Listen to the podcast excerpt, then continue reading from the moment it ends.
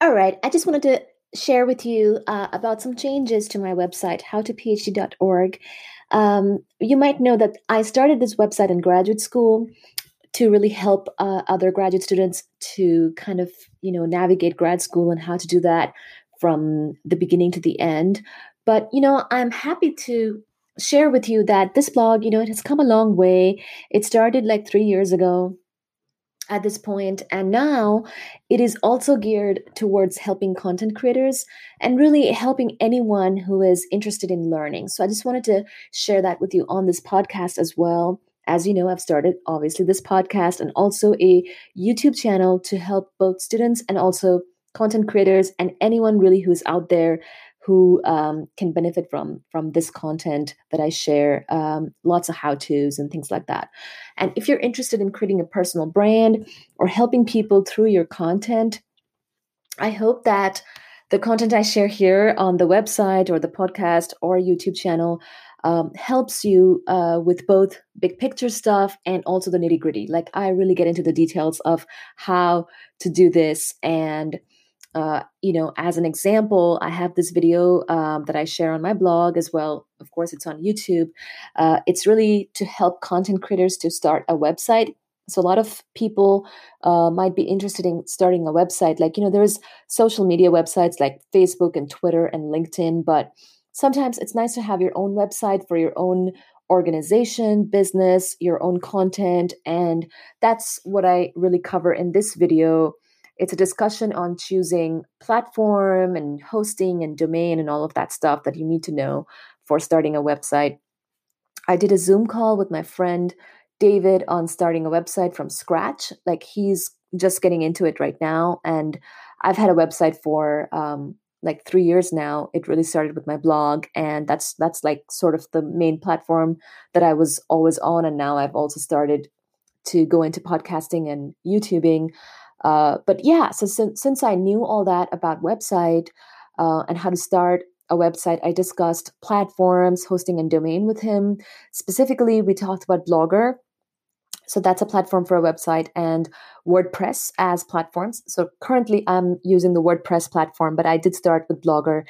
So, uh, you know, how how all of that works, how hosting works for each one, the costs associated with each one. I stressed that although domain costs money later on, for the first year, it should be free with something like Bluehost for WordPress uh, .org sites, for example. So that's just, you know, if you're starting a website, you might wonder what it's going to cost. So this video, uh, it's called How to Start a Website, Discussion on Choosing Platform, Hosting, and Domain. It's on YouTube right now.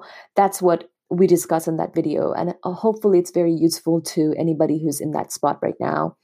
So just to give you the information uh, very briefly here, uh, estimate of the cost to start a website for first-year bloggers is around thirty-five dollars uh, if you're going to be using the WordPress platform, um, if not less, honestly, and it, that really depends on the platform. So, and if you're doing WordPress with Bluehost hosting, it might be a three-year bundle of around one hundred two dollars to get the deal for that kind of hosting. Uh, for me, when I started with Blogger, I actually, you know, platform is Blogger and the hosting is by Google. I actually was paying for domain at that point. Uh, it was twelve dollars. So that's why I said it's anywhere between twelve dollars and thirty-five dollars to my knowledge. And then when I transferred from Blogger to WordPress, uh, my domain was free for a year and really I was uh, paying for the hosting.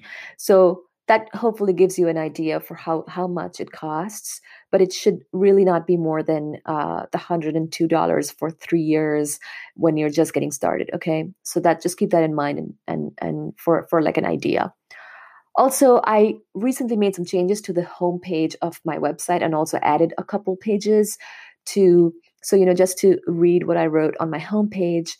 Welcome to the How to PhD digital experience, which is now much more than just getting a PhD or a blog. So yeah, although How to PhD started as a blog, I think it's at this point more of a digital experience, including blog, podcast, and YouTube.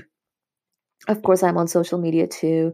Um, you are more than welcome, whether doing a PhD or not. So really we're entertaining, educating, sharing our joys, sharing our problems, and truly learning whether going to school or not. So, you know, sometimes I have thought about the notion of education versus learning. So I feel like maybe you don't have all the degrees in the world, but you can still learn. And true learning is what I care most about, not necessarily how educated someone is. Um, I feel like being a lifelong learner is much more important to me at this point. Uh, you know, I've been, I, I got my PhD, I've been working in the uh, defense industry, and just throughout my life so far, I think that's what I've been, is a lifelong learner.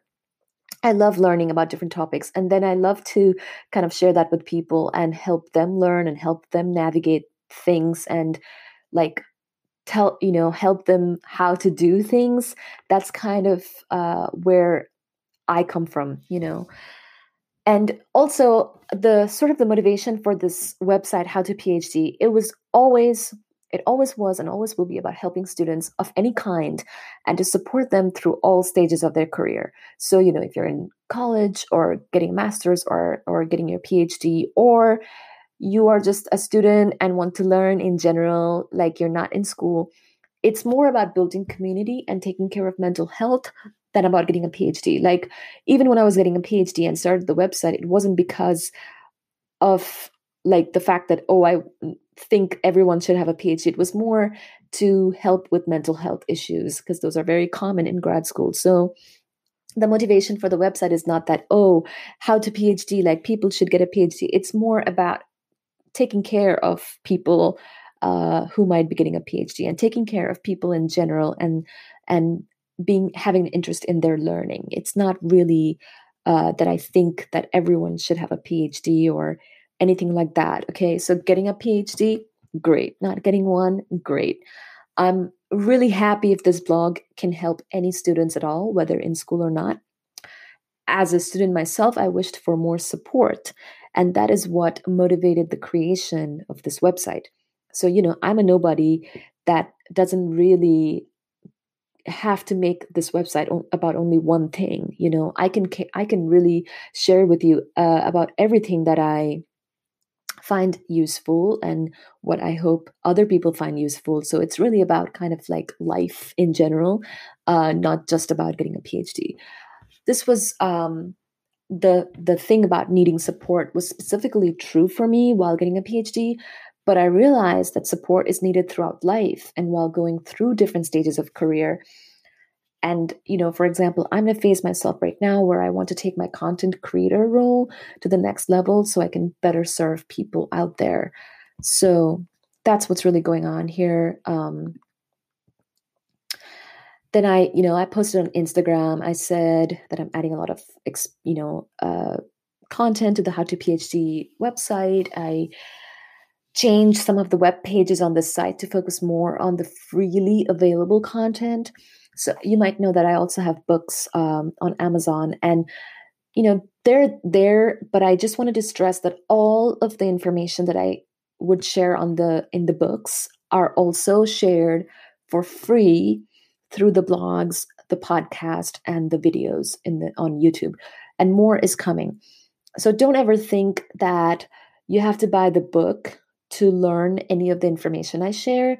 If you follow on social media, or you're a subscriber to the blog, or you listen on podcasts, or you watch the videos, you will see that pretty much all of the information is also freely available. It's just that if you want to buy the book, that's also there. It's an option. So this information is really present in different kinds of form, book form, you know, blog, podcast, everything.